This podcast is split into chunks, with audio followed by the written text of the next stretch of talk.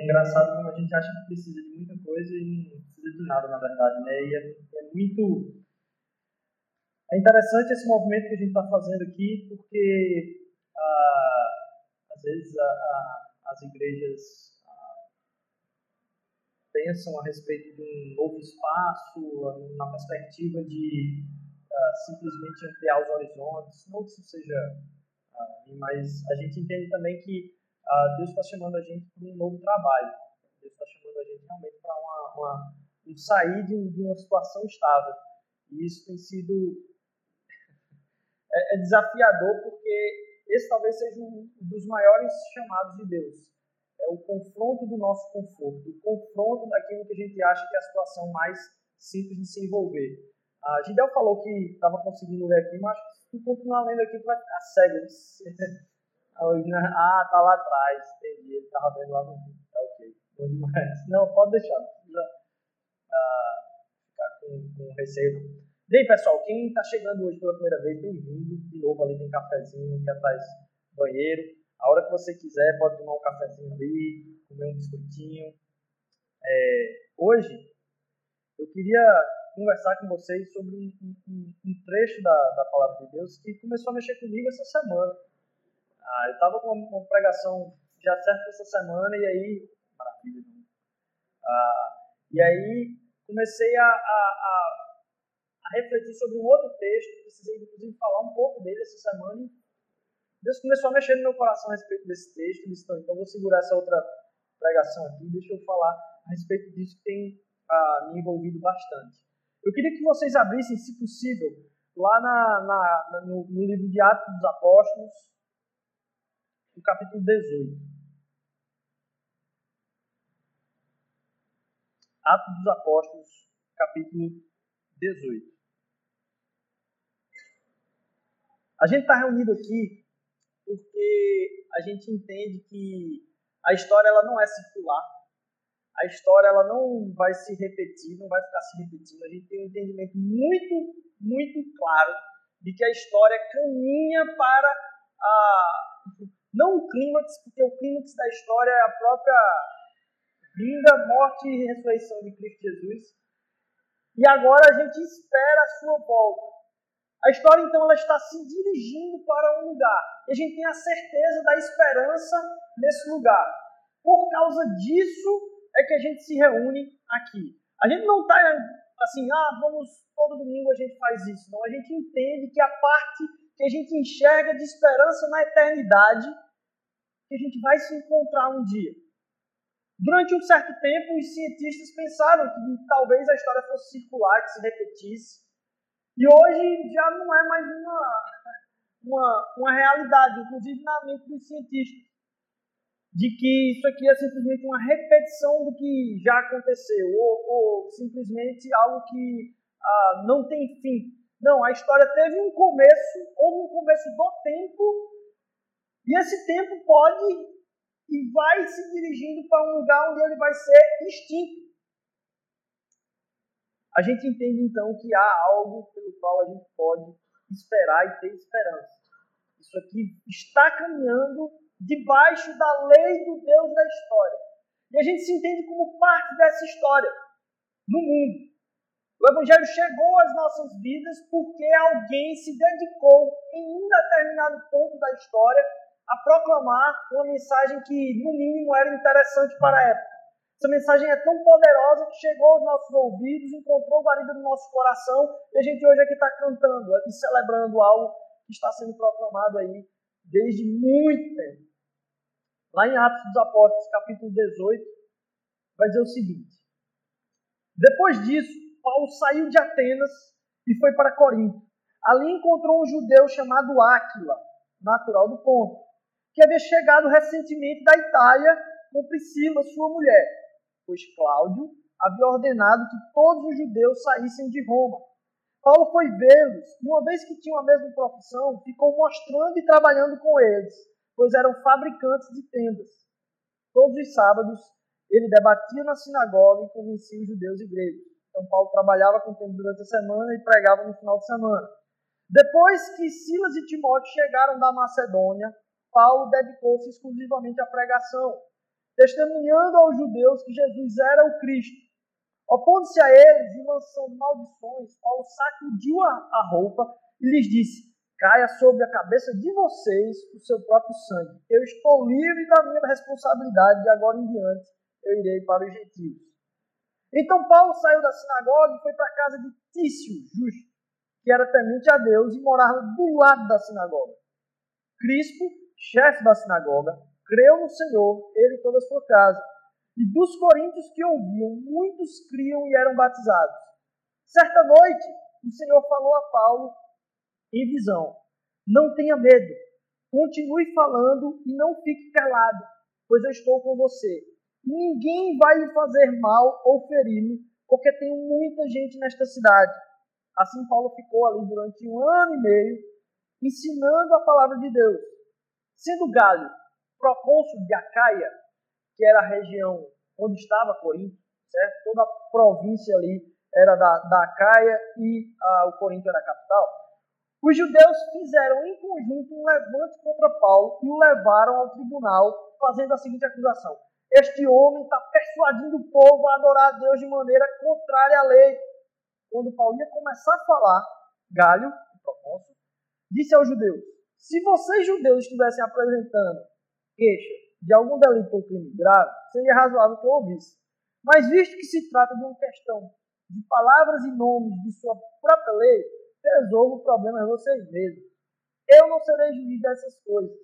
E mandou expulsá-los do tribunal. Então todos se voltaram contra Sóstenes, o chefe da sinagoga, e o espancaram diante do tribunal. Mas Galho não demonstrou nenhuma preocupação com isso. Vamos orar. Pai, ilumine nossos corações para entendermos um pouco das tuas verdades no texto que aqui está presente. Mas nos faz entender que esse momento é um momento especial, Senhor Deus, a gente está aqui porque tu tens propósito conosco hoje. Tu queres falar o nosso coração. Tu queres encontrar espaço dentro do nosso coração para transformar nossas vidas. Faz com que hoje seja um dia especial na vida de muitos aqui, Senhor Deus, de aprofundamento da caminhada contigo, de encontro com o Senhor, de um encontro realmente relacional, de profunda intimidade contigo, Senhor Jesus. Transforma nossas vidas, em nome de Jesus. Amém. Eu queria falar com vocês sobre o poder do Evangelho. A gente falou aqui que a gente quer fazer de Jesus o tudo na nossa vida. O, o que significa isso e qual o poder que isso pode ter para a nossa vida? Fazer de Jesus o tudo. Será que o Evangelho realmente tem poder? A gente tem visto a história, como estávamos falando, caminhar numa direção que parece que o evangelho é simplesmente mais assunto, no meio de tantos assuntos que surgem aí. Que o evangelho é um conceito onde alguém aprende a ser religioso de uma determinada forma. Será que isso tem poder para transformar nossa sociedade hoje? Eu sei que essa pergunta passa pelos corações várias vezes, porque a sociedade tem caminhado uma distância tão explícita de Deus porque em toda a história houve distância de Deus. Houve pessoas que tiveram o coração negando a Deus de forma muito clara. E houve momentos na história em que talvez era muito mais claro que hoje. Só que hoje, porque todo mundo está conectado, a gente percebe onde está o Evangelho de uma maneira, vamos dizer assim, marqueteira. A gente começa a enxergar o poder de Deus de uma forma marqueteira. Porque a maior indústria hoje do mundo é a indústria do marketing. As empresas que têm mais valor econômico são empresas que trabalham com propaganda.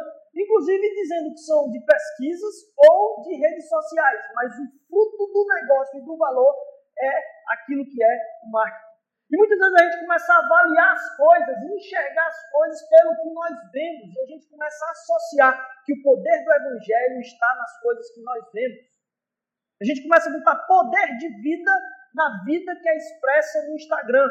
Quando a gente sabe quantas pessoas a gente não conhece, que percebe uma tristeza profunda no coração e logo em seguida vem um post de alegria. Caraca, essa pessoa não estava mal nesse instante, como é que começa a fazer uma vida fake dessa aí. E a gente começa a avaliar o poder do Evangelho simplesmente simplesmente por como estamos analisando o meu cotidiano, o meu contexto, quem eu conheço e como, eu, como quem eu conheço recebe o Evangelho. Meu desafio hoje é comentar um pouco aqui de como o Evangelho é poderoso para impactar e transformar a sua vida. De maneira muito breve, quero compartilhar isso e transformar a vida de muitos através da sua. A gente sabe que hoje, ao olhar então para a sociedade, ao olhar então para como a gente vive hoje, ao olhar então para a dificuldade que a gente tem, inclusive, de se relacionar, diz, poxa, parece que esse evangelho aqui é uma outra época. E a gente começa a perceber talvez barreiras. Eu queria levantar aqui algumas dessas barreiras que podem funcionar como um objeto de desconfiança do poder do evangelho para a gente hoje. A gente tem um entendimento do evangelho de forma superficial e cultural primeiro. A gente tem um entendimento de que o evangelho ele é algo que vem da nossa cultura religiosa. Porque o nosso país foi culturalmente colonizado por uma pregação do evangelho, supostamente. E você percebe que há pessoas, se você for perguntar aí, poucas seriam as pessoas que diriam que não têm contato com Deus. Ela disse, não, eu acredito em Deus. Eu acredito em Deus. Que é isso, rapaz? Talvez um dos maiores desafios para alguém ah, ter um relacionamento ou, ou perceber ah, o Evangelho na vida de alguém que se proclama Evangelho é porque parece e há uma suposição de que tem alguém que diz conhecer a Deus e isso é tido como arrogante. Porque supostamente todo o nosso país já teve contato com Deus. Então, como é que é isso? Quer me ensinar que Deus existe? Eu, eu tenho contato com Deus desde que eu, eu acredito nele, desde que eu sou criancinha. Minha mãe me leva para as missas. E aí você tem uma barreira cultural entender o poder do Evangelho. Como explicar para alguém quem é Jesus se ela já admite que Jesus existe e já admite que Deus existe? Como falar a respeito de um Deus que é poderoso se ela já diz, não, beleza, isso aí é poderoso. Eu estava me lembrando de uma conversa que tive recentemente com um dono de engenho, e ele estava falando do absurdo que é a corrupção no país, e que como as pessoas no brasileiro não prestam, e não sei o quê. Aí eu sabendo, né, do métier todo, eu acho que eu não estava num dia muito bom. Aí eu estava na mesa com ele, eu disse, disse assim, rapaz, é mesmo, viu? para a pessoa achar alguém. Parece que é todo mundo igual, cara. Se você for pegar as pessoas que declaram imposto de maneira fidedigna mesmo assim, não é difícil de achar alguém que é justo, cara. Parece que é todo mundo alma cebosa. O cara bateu na mesa e disse: Peraí, eu não, eu não declaro também assim, né? E aí você começa a perceber uma certa religiosidade cultural no coração das pessoas a respeito do que é encontrar-se com Deus. Que é supostamente viver na mediocridade, na média do que as pessoas entendem o que é ser uma pessoa justa. Ah, eu nunca me envolvi com nenhum tipo de entorpecente. Como se o evangelho fosse a respeito disso. Não se a gente não chamar o celular de entorpecente. Né? mas a, a gente tem a barreira levantada da cultura. A gente tem também a barreira que pode ser levantada a partir de um evangelho intelectualizado. E aí você vai para a internet e você tem os caras jogando assim a mais alta teologia, ficam ali discutindo a respeito de quem é que está errado, isso gera um bocado de hater. E as pessoas vêm perguntar, o pastor aqui, esse aqui está certo, esse aqui está errado. E você vê uma guerra absurda de mostrar como as pessoas são ah, baixas e como aquela igreja tal ali não vivencia o evangelho com um discipulado profundo e não sei o quê.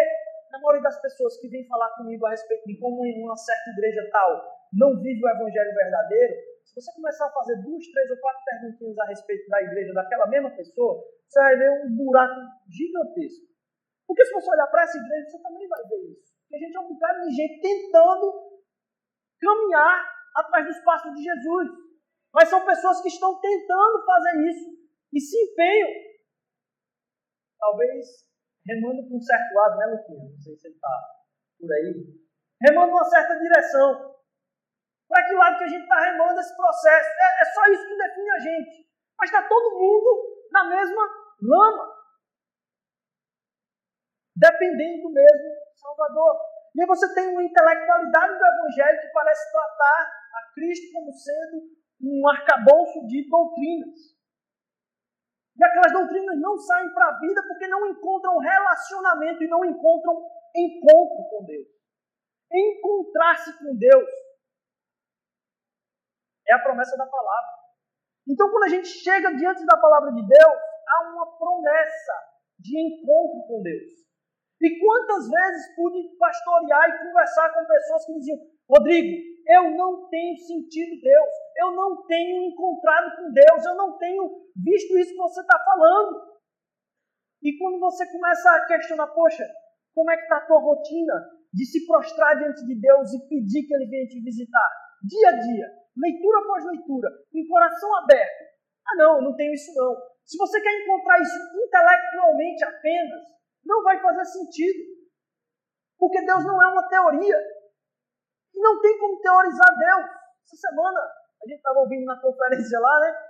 É, lá em João Pessoa, a respeito de quando você vai dissecar e estudar um ser, você precisa matar ele primeiro. Você vai estudar um sapo, você abre o sapo, você mata ele e estuda. E tem um bocado de gente tentando dissecar Deus. E na medida que disseca Deus, o mata da sua própria vida espiritual. Então a intelectualidade a respeito do Evangelho não é o caminho da vivificação do que ele pode fazer com poder na nossa vida. Ainda, uma barreira que é a, a barreira da emocionalização. Se tem a intelectualização, você tem a emocionalização. Porque é muito fácil encher um lugar. É só arranjar um, uma galera top, criar um ambiente sensacional, e a experiência de estar naquele lugar faz com que a gente entre em êxtase pelo caminho da emoção. E a gente sai dali vibrando, mas não sabe por quê. A gente só sabe que foi tocado, mas não conhece por quem foi tocado. Não se aprimora em quem foi tocado. Sai com o pelo arrepiado, mas com o coração igual. Estava relembrando, alguém mandou um vídeo de uma pregação antiga. Pastor Paulo Júnior falando, é a mesma coisa do Luan Santana, talvez um dos maiores aviva, avivalistas do povo brasileiro. Você vai falar, tem a experiência, o pelo arrepiado no braço e sai dali nossa, revigorado. Que experiência fantástica. Quantos shows não podem produzir isso? Mas uma vida profundamente transformada por um senso de propósito superior é algo totalmente diferente do que uma simples emocionalização. Que não adianta você simplesmente esticar o braço para o alto para produzir isso, mas reconhecer-se como pecador diante dele, pedindo o seu socorro, é que é o caminho. Então a gente tem a culturalização, a intelectualização a emocionalização a respeito do Evangelho. E aí você ainda tem na cultura hoje os dois caminhos opostos, que é intelectualmente querer rejeitar esse Evangelho, que hoje em dia está caindo a voga nisso aí, ao mesmo tempo que sobe uma outra coisa, que é, ao mesmo tempo que tem a alta da emocionalização do Evangelho, a gente tem a emocionalização da negação do Evangelho. Então, qual é a forma de você negar o Evangelho através da emocionalização? É viver pelo prazer. Você cria como seu próprio Deus o prazer, e você percebe isso muito claro na sociedade, onde as coisas racionalmente não têm mais sentido, o que tem sentido é o que eu estou desejando hoje. Essas barreiras se levantam como um, um desafio que parece intransponível. Como comunicar algo que vai fazer diferença na vida das pessoas? A gente tem visto, de certa forma, Deus construir uma história na nossa vida à medida que a gente se deposita nosso coração diante dele e, isso faz com que a nossa caminhada aqui possa ser enxergada por esse prisma também, de algo que vai sendo construído. E eu queria só passar para vocês rapidinho aqui um, um, um, vídeo a respeito de como tem sido essa caminhada, só para a gente lembrar um pouco a respeito do que Deus já tem feito aqui ah, através de um simples, simples fotos aqui. A gente estava na dúvida se ia até conseguir passar isso hoje. Na verdade, a gente estava na dúvida se ia ter data show hoje. É, então, a gente mostrar um pouquinho do que, que, do que Deus tem feito aqui nesse tempo, durante esses três anos. Pessoal, é bênção de Deus a gente lembrar um pouco como estava aqui, ali, a gente já gambiarra, coisa aqui em cima. Ah, tinha, a gente entrou aqui em energia. Uma loucura. Talvez a gente precise passar por isso um pouco, um pouco mais nos próximos dias. E para a gente é uma alegria poder lembrar de tempo quando a gente precisava de um celular gravando ah, isso que a gente está fazendo aqui e, e, ter DJ ao vivo aqui no nosso tempo. Mas o que, é que isso tem a ver com esse texto que está aqui no, capítulo 18 do Atos? Aqui Paulo chega em Corinto. E o texto é, o texto é colocado como sendo um, um, texto que acontece depois de alguma coisa. E depois disso é como começa. Se você seguir aí no, primeiro, no início, eu peço que você fique com a Bíblia aberta se você tiver essa possibilidade. Aí no, no, no começo ele diz assim, ó, depois disso, esse depois disso é logo depois de Paulo ter falado no Areópago. Ele estava lá em Atenas e ele fala aquele trecho famosíssimo a respeito do Deus desconhecido sobre o Paulo prega. E aí ele sai dali de Atenas e ele vai para Corinto. Corinto é uma cidade é, extremamente é, é, mercantil, com um mercado muito forte, num contexto econômico portuário muito grande estava renascendo economicamente Corinto. E dali ele diz que ele encontra com Áquila e Priscila, que vem da Itália. Numa sociedade que talvez tinha um contexto cultural, social, sexual, extremamente explicitamente contra o que é a cultura do Evangelho. Da mesma forma. E aí eu queria tratar com vocês a respeito de como o Evangelho continua sendo poderoso hoje a partir da vivência de Paulo ali em Corinto. Tratando de três barreiras que vão falar um pouco disso que a gente comentou aqui sobre as barreiras sociais e culturais hoje. Três barreiras. A primeira barreira é da barreira estrutural, contextual nossa, hoje. A segunda barreira é a barreira emocional a respeito da nossa própria consciência do poder do Evangelho. E a última barreira é a barreira de como a gente analisa aquilo que é visível. Primeira barreira, então, é a barreira estrutural. Paulo acaba pregando o Evangelho, a gente vai ver o porquê quando analisar o segundo ponto. E se você for lá para o versículo 12, ele fala que Galho era procônsul da Acaia e foi receber a acusação que os judeus estavam fazendo de Paulo. Paulo estava pregando na sinagoga, os judeus disseram: Isso aí é contra o judaísmo. A gente tem que dar um jeito de matar esse cara. E aí Galho recebe eles para um julgamento. Na hora que Paulo vai começar a falar, Galho diz: Peraí, peraí, peraí, peraí, peraí. peraí. Não tem nem, tem nem como eu escutar vocês. Porque isso é uma coisa de vocês. Percebam, eles são levados a acusar Paulo diante de uma autoridade elevada. E estão ali na expectativa do que vai acontecer com Paulo, uma sorte certa. Está todo mundo contra Paulo ali.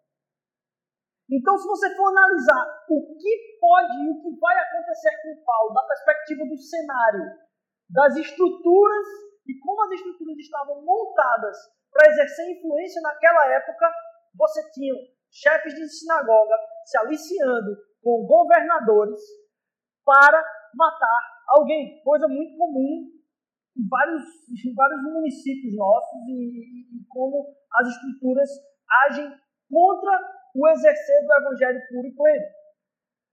A expectativa que havia dos judeus era assim: se ferrou, velho. Não tem para onde Paulo ir. Se você for lá no contexto estrutural, não tem para onde Paulo ir. Antes, alguns versículos antes, se você voltar comigo aí, vai dizer que Paulo saiu da sinagoga e foi para a casa de Tício Justo, que morava do lado da sinagoga. Perceba, todo mundo na cidade está contra Paulo. A pessoa que cai diante do Evangelho, a pessoa que se prostra diante do Evangelho, para vergonha das estruturas daquela época, era a pessoa que morava do lado da sinagoga. A menos improvável, talvez, de ter um contato com o Evangelho e ser abraçado com o Evangelho era aquela que estava mais próxima de onde é o reduto anti-evangelho. Pessoa que estava mais perto ali da sinagoga se converte, se justo. Logo em seguida ele fala, ele fala o quê? Crispo, o chefe da sinagoga, creu no Senhor, ele e toda a sua casa. E dos coríntios que ouviam, muitos criam e eram batizados. Então, de perspectiva e expectativa do que podia acontecer ali, a coisa mais difícil de acontecer talvez era o chefe da sinagoga se converter ao evangelho. É o chefe da sinagoga que se converte ao evangelho. É a pessoa que está do lado da sinagoga, morando do lado da sinagoga, que se converte ao evangelho. E através dessas pessoas e muitas outras que iam chegando, o evangelho se espalha pela cidade de uma forma avassaladora. O evangelho alcança a vida das pessoas a partir da coisa mais improvável de se acontecer. Mas aí quer uma coisa mais improvável? Beleza, a gente conseguiu um julgamento desse cara, ele vai tomar no cucuruque hoje.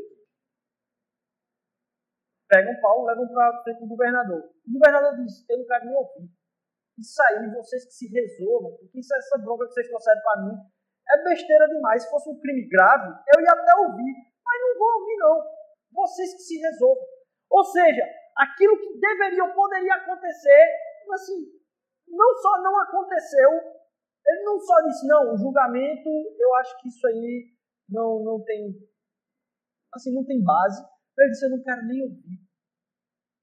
E quer ver o evangelho reverter ainda mais as estruturas, é um, um ponto cômico que tem no final do capítulo.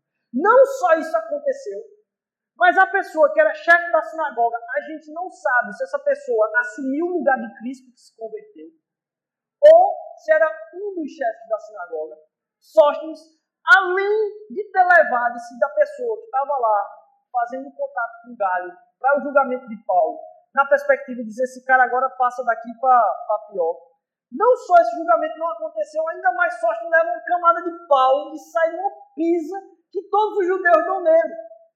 Então a pessoa que tinha mais autoridade dentro dos judeus para que isso acontecesse, leva para a pessoa que tem maior autoridade na Caia, que é toda a região, e a perspectiva que se tem é de que o evangelho vai ser vencido porque aqueles que o pregam vão passar daqui, vão morrer.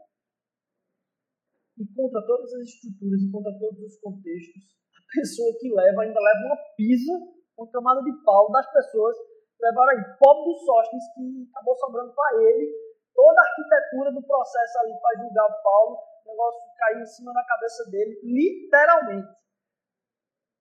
Então você tem as pessoas que são mais improváveis de ter o coração alcançado com o coração alcançado. As pessoas que têm o maior poder de executar a ordem de morte, não só se absterem disso, como também nem julgarem. E mais, a pessoa que tem mais autoridade foi a pessoa responsável, talvez, por isso, se é a pessoa sobre quem cai o julgamento.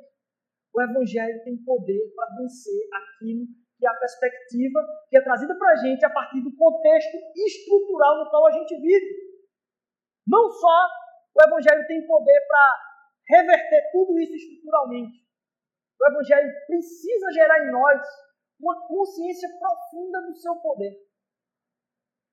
É muito claro aqui o porquê Paulo fala. Por que Paulo continua pregando? Certa noite, versículo 9. Certa noite, o Senhor falou a Paulo em visão: Não tenha medo, continue falando e não fique calado, pois eu estou com você. Ninguém vai fazer o mal ou feri-lo, porque eu tenho muita gente nesta cidade. Às vezes você percebe aí as pessoas utilizando certos textos para dizer: Deus falou com você isso hoje. Não tenha medo. E algumas vezes as pessoas usam textos que são direcionados para um contexto histórico específico, uma situação específica, que não tem a ver com aquilo que é a, promessa de Deus para nós, nos dias de hoje. Sabe? Que diz assim: olha, o gafanhoto não vai consumir mais, o melhor de Deus está por vir. A gente tem que cada vez mais entender que aquilo ali é uma promessa a respeito do Messias, do qual a gente vai se prostrar cada, cada vez mais. O melhor de Deus já veio está acessível a cada um de nós. Então a gente tem que ter cuidado em como a gente enxerga os textos para não tentar por interesse próprio dizer o que é que me interessa aqui, o que vai se encaixar com o que eu estou precisando e ter posse disso. Uma coisa que você pode ter posse sempre São as promessas de Deus para todo aquele que crê na vinda do Messias, porque a gente entende que o melhor de Deus já veio e tem vida e vida plena, é fonte de água viva para mim hoje e sempre. Nele eu posso me debruçar e beber como os egípcios que estavam caminhando ali no Egito. Dependiam do maná, eu dependo do maná da graça de Jesus a cada dia. E disso eu posso beber, isso é promessa para a minha vida. Mas aqui Deus está falando para Paulo, e a gente pode perceber a causa do que Deus fala para Paulo permite com que essa palavra seja falada para nós hoje.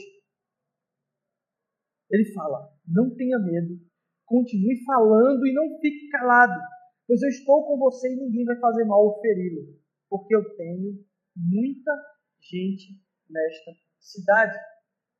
O que, é que determina a consciência que você pode ter do poder de Deus para transformar uma cidade?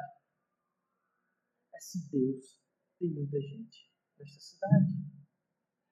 Quem são as pessoas que Deus tem tocado no seu coração para ser flecha do Evangelho para atingir a vida dessas pessoas?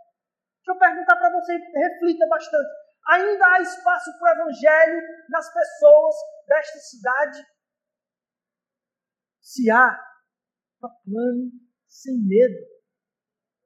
Porque Deus colocou você em um contexto específico da sua semana que não é o meu, para que você seja flecha do Evangelho e alcance a vida das pessoas através da proclamação desse Evangelho. Confie no poder do Evangelho, confie na transformação do Evangelho, porque se Deus tem pessoas nessa cidade, você ainda é útil aqui. É engraçado que na trajetória de Paulo era assim que acontecia. Paulo dizia: Meu tempo aqui encerrou. Porque as pessoas que eu precisava alcançar aqui já foram contadas. Às vezes a gente conta o nosso tempo dos locais por se o local está nos servindo ou não. Viver aqui não presta, porque aqui não tem nada de bom para mim. E não dizendo, Deus, será que eu posso dar algo de bom ainda aqui?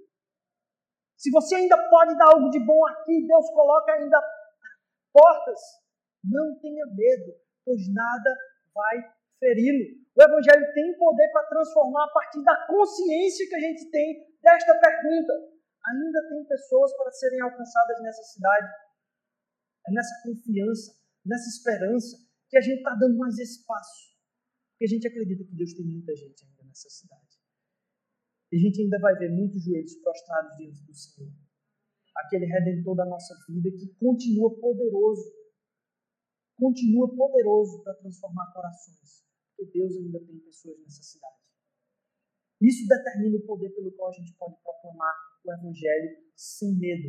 A análise primeiro das estruturas que são revertidas, depois a análise da nossa consciência. Não está baseado na minha capacidade, não está baseado na forma como eu falo, está baseado nessa pergunta. Ainda tem pessoas. Porque o Evangelho vai agir através de mim, o Evangelho vai alcançar as pessoas através de mim. Se ainda tem pessoas, eu posso ser resposta. Eu não me analiso para ser resposta. Eu analiso a necessidade. Se eu me disponho para Deus, eu vou ser resposta. Do jeito que você está hoje. Não tendo corrigido aquelas coisas que você sabe que precisa corrigir. Se você se dispuser diante do Senhor, você vai ser flecha. Porque o Evangelho é poderoso hoje. Você não vai melhorar tudo que você imagina para poder ser usado por Deus. Você vai ser usado hoje com as suas imperfeições, você vai melhorar e vai ser usado com as imperfeições de amanhã, porque todos nós aqui estamos cheios de imperfeições. E não tem ninguém aqui pronto para proclamar o Evangelho, porque todos estão prontos da disponibilidade de servir a Deus e proclamar o seu amor. Ainda há pessoas nessa cidade. Análise estrutural é completamente invertida. Análise de consciência emocional nossa nos permite sair para fora sem medo, sair para fora medo permite a gente sair sem medo. Mas por último, aquilo que a gente enxerga das barreiras, por análise, talvez a gente entenda que deve investir de uma certa forma. E o Evangelho inverte essa forma também. A gente encontra aqui no começo de tudo que Paulo teve um encontro com Áquila e Priscila. Ninguém sabe se Áquila e Priscila já eram convertidos, alguns supõem que sim, ou não, quando eles vieram da Itália porque eles foram expulsos de lá, todos os judeus foram expulsos de lá. Há relatos históricos, a parte da Bíblia, que havia uma confusão em Roma por causa de um tal de Crestos, e a palavra não fala, o, o texto lá do historiador não fala um tal de Crestos, porque se falasse um tal de Crestos, realmente talvez fosse um, um, um cara que levantou uma, uma revolta ali. Na verdade, ele fala, tinham uma dissensão por causa de Crestos. Então era alguém muito conhecido, que estava causando um reboliço em Roma, e ele foi colocado um édito expulsando todos os judeus para ter garantia de tudo ali, que não ia ter, não ia ter mais nada a, a, contrariando o poder. Percebam que desde aquela época o evangelho, de certa forma, subvertia os poderes e incomodava os poderosos. Mesmo em sua humildade e na sua, vamos dizer assim, talvez não agressividade. O evangelho incomodava as estruturas de poder porque ela revertia de encontro. Aquele e Priscila então vem para Corinto. Paulo passa ali em Corinto um ano e meio plantando a igreja. Paulo já tinha passado um tempo em Tarso, já tinha plantado a igreja de Filipos, já tinha plantado a igreja de Tessalônica. Ele passa ali então um ele estica um pouquinho mais ali, passa um, um, um ano e meio, talvez menos que Éfeso, mas ali um ano e meio. Depois dali ele vai para Éfeso. E Paulo decide tratar o seu tempo ali como sendo alguém que trabalha. E trabalha junto com pessoas do mesmo a fazer. Fazedores de tendas, aquele Priscila. Encontrou ali uma trupe, montou talvez uma sociedade ali e ficou trabalhando durante a semana. No final de semana ele ia pregar na, na sinagoga. É impressionante que esse tempo de investimento em Aquila e Priscila, e eu não estou agora aqui então colocando em xeque se eles eram convertidos ou não, estou dizendo que houve tempo junto com Paulo na vida de Aquila e Priscila para alcançar também a cidade de Corinto. Talvez aquilo que a gente analisasse é, poxa, quem se converteu foi Crispo, foi o, o, o Tício Justo, os caras da sinagoga, então agora o evangelho vai para frente. Agora os caras poderosos foram alcançados e agora o evangelho vai para frente. Às vezes, quando a gente analisa quem é alcançado, quem está do nosso lado e o que o Evangelho pode fazer na vida de uma pessoa, a gente analisa qual a posição que ela tem. Se você continuar a leitura, eu vou me encaminhando para o final aqui, no capítulo 18, se você continuar a leitura, você vai ver que depois disso aqui, Paulo sai de Corinto e vai para Éfeso. Há um encontro de Aquila e Priscila. E esse encontro de Aquila e Priscila é com alguém muito especial dentro da história ali do, do Evangelho em Corinto. Aquila e Priscila são, é falado logo em seguida aí, que eles têm um encontro com Apolo. E Apolo era um cara que tinha vindo de Alexandria. Alexandria, você lembra aí do colégio, a Biblioteca de Alexandria, um centro de estudo aí fantástico na história da humanidade. E formação de muita gente intelectual. Pronto, Apolo vem de lá, mas vem de lá ainda como, como sendo alguém que já estava lutando por aquilo que João Batista estava pregando. Ele conhecia o batismo de João Batista, falava a respeito de Jesus, mas não conhecia o poder do Evangelho para batizar com o Espírito Santo de Deus a vida das pessoas e a transformação. Paulo passa um tempo com aquilo que precisa. Talvez inesperado ali, porque quando chega Silas, você vai ver que Silas chegou com Timóteo. Quando Silas chega com Timóteo, diz que Paulo parou de, de trabalhar com tenda. Supostamente, então, eles trouxeram dinheiro e ficaram mantendo Paulo ali para ele pregar todo dia. Silas e Timóteo chegaram da Macedônia com dinheiro, Paulo começa a pregar todo dia. Então Paulo diz: Não, vou parar de trabalhar com vocês aqui. Eu já gastei meu tempo com vocês, aqui e Priscila. Vou pregar agora aqui, valendo. E aí vai dizer que ah, os caras se converteram da sinagoga. Poderoso. Aqui em Priscila, começam a explicar o evangelho para fora. E ao que todos creem, possivelmente esse contato é que fez com que Apolo entendesse a profundidade do evangelho. E aí você vai encontrar, daqui a um tempo, você vai lá no livro de Corinto, a carta de Paulo aos Coríntios, e o primeiro capítulo da carta de Paulo é interessante, porque o povo de Corinto está agora brigando para dizer: eu sou de Paulo, eu sou de Cefas, eu sou de Apolo. Esse carinha que Aquila e Priscila passaram um tempo com ele, explicaram o evangelho para ele, foi talvez uma das maiores colunas e menos faladas da Bíblia de todo o Evangelho na Ásia, a ponto de haver uma. Percebam, sociedade é grega, tem Deus para tudo, toda cidade tem um Deus. Toda cidade é devota a algum herói Deus. E aí os caras se convertem ao cristianismo e têm a tendência de fazer a mesma coisa. Quem é o meu patrono? Eu tenho o patrono da cidade, quem é o meu patrono? É de Apolo? É de Paulo? E você tem a figura de alguém aqui que a gente sabe muito pouco, mas que causou um estrago pelo evangelho muito grande naquela cidade. E se você fosse analisar a vida de duas pessoas que são fazedoras de tendas, que estão ali só ajudando Paulo no processo, sendo simplesmente servos de Deus naquele momento, você não teria a expectativa do que o poder do Evangelho pode fazer através da vida daquelas pessoas. Talvez a gente estivesse olhando muito mais para aqueles chefes de sinagogas que se converteram. Mas primeiro, o Evangelho reverte as estruturas de poder. E ele inverte probabilidade disso a ponto do cara que tinha mais poder, talvez, dentro dos judeus, levar foi uma pisa uma camada de pau, sair dali completamente humilhado. O Evangelho tem o poder de confrontar a minha própria consciência de que ele vai alcançar as pessoas, não é se eu tenho habilidade, mas se Deus tem pessoas na cidade. E o Evangelho, ele não se detém naquilo que é a análise do melhor investimento, simplesmente. Ele usa pessoas comuns. Ele usa pessoas que estão ali trabalhando no dia a dia para exercer simplesmente a disposição de servir o Evangelho. Deus é poderoso não só em Corinto, Deus é poderoso hoje para usar a minha sua vida, para impactar talvez coisas que a gente não imagina. Provavelmente Deus vai causar um impacto gigantesco em, Recife, não é por esse microfone.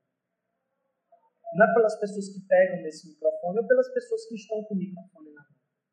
Deus vai causar um, um, um, um bom estrago no sentido de destruir as estruturas de destruição na vida das pessoas através de pessoas comuns que se disponibilizam na vida de outras, porque o Evangelho é poderoso hoje. Eu queria terminar lendo aqui um texto que está lá em 2 Crônicas, que esse sim acredito ainda ser verdade. 2 Crônicas, no capítulo 7, no versículo 14. 2 Crônicas 7, 14 diz o seguinte: Se o meu povo que se chama pelo meu nome, se humilhar e orar, buscar a minha face e se afastar dos seus maus caminhos, dos céus eu ouvirei, perdoarei o seu pecado e curarei a sua terra. A gente, talvez pela intelectualização ou pela emocionalização do processo, Deus ainda opera milagres. A gente tem testemunhado disso toda a caminhada aqui, especialmente durante esse tempo onde a gente perde o controle das coisas. Há poder na oração ainda. Sabe por quê? Porque há poder na entrega. Não há poder, não é na, na, na sua expectativa de que Deus vai lhe servir, mas há poder na nossa entrega a Deus daquilo que Ele pode fazer, porque o Evangelho continua sendo poderoso. Há pessoas nessa cidade, com certeza. Eu acredito que Deus tem um chamado muito profundo de busca dele, uma busca mais profunda, de humilhar-se, de procurar aquilo que Deus tem para a nossa vida como ação do poder dele, porque há poder no Evangelho. Não são as estruturas que vão impedir isso. Então, se você olhar de como está estruturada a sua vida, você pode imaginar que não tem poder do Evangelho para transformar a sua vida e transformar a vida de outras pessoas através da sua. Deus vai acabar humilhando os poderosos para exaltar os humilhados. E quando a gente se coloca humilde, se aquele que me busca de forma humilde orar e me buscar, então eu ouvirei o seu clamor, eu vou a sua terra, mudar os seus caminhos. O Evangelho ainda tem poder hoje para atuar na sua vida Deus ainda tem pessoas nessa cidade que precisam usar você para alcançá-las. Ele pode alterar todas as estruturas que estão ao seu redor para transformar, primeiro, seu coração em gratidão profunda a Ele. Você perceber que há lugar para você na seara de Deus. Há lugar para você não só na seara em trabalhar para Deus, há lugar para você em ser alcançado por Deus. Mas há poder no Evangelho, porque aquilo que a gente vê não se compara com aquilo que Deus vê. Pessoas inimagináveis ainda vão se levantar como colunas do Evangelho através da nossa ação, de uma oração que a gente faça, de um comentário que a gente faça, de uma proclamação que a gente faça porque ainda há poder no Evangelho, ainda há poder na oração. E a gente dá esse novo passo. A gente está caminhando porque a gente acredita e a gente é suspenso, a gente é levado pelo poder do Evangelho. Amém? Eu vou convocar você a orar nesse momento. E eu queria fazer um, um convite especial, pedir que você fique de pé. A gente vai louvar agora aqui a Deus.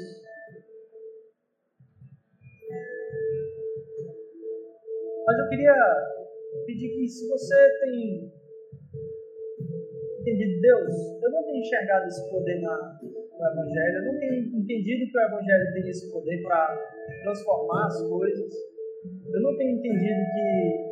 Eu não tenho percebido esse poder, eu não tenho confiado nesse poder. Mas eu fui tocado hoje, eu quero, eu quero vivenciar e caminhar debaixo desse poder. Eu queria que você só levantasse a mão, eu queria orar com você. Se hoje Deus reavivou de alguma forma aquilo que é poder dele na, na sua vida, dizer, Deus, eu creio, eu creio nisso, eu quero me recomprometer com isso, eu quero vivenciar esse poder, eu quero caminhar diante do Senhor, debaixo do teu poder. Se você pudesse só levantar a mão, amém, glória a Deus, glória a Deus, amém, glória a Deus. Glória a Deus. Pai, junto com meus irmãos, Senhor Jesus. Porque ainda há poder no Evangelho, Pai. Há poder no Evangelho porque houve poder de transformar o meu coração em puro, Senhor. Há poder no Evangelho porque, apesar dos meus pecados, tu mantens tua graça sobre a minha vida, Senhor Jesus. Eu estou aqui sem condenação, porque aqueles que confiam no sangue de Jesus não tem condenação, Pai. Não há condenação. Senhor, vem visitar o nosso coração com poder, Senhor Jesus. Vem nos fazer crer no teu poder, Senhor Deus. Vem nos fazer crer que não há estruturas que venham impedir o poder do teu evangelho. Não há, Senhor Deus, coisas que venham nos causar medo, Senhor, que sejam um empecilho para a ação do teu evangelho na nossa vida, Pai.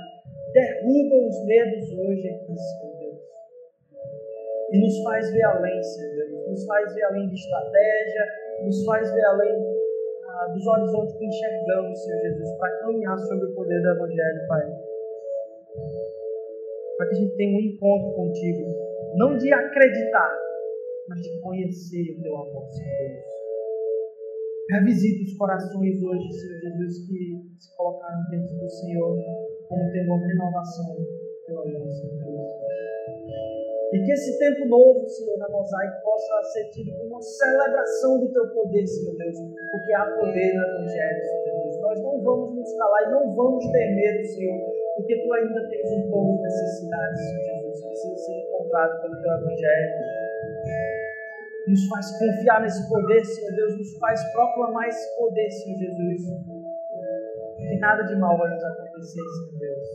Tu ainda tens um povo necessidade, Senhor Deus usa do Senhor, mas alcance o nosso coração com teu amor. Em nome de Jesus, nos faz celebrar isso agora. Amém. Amém.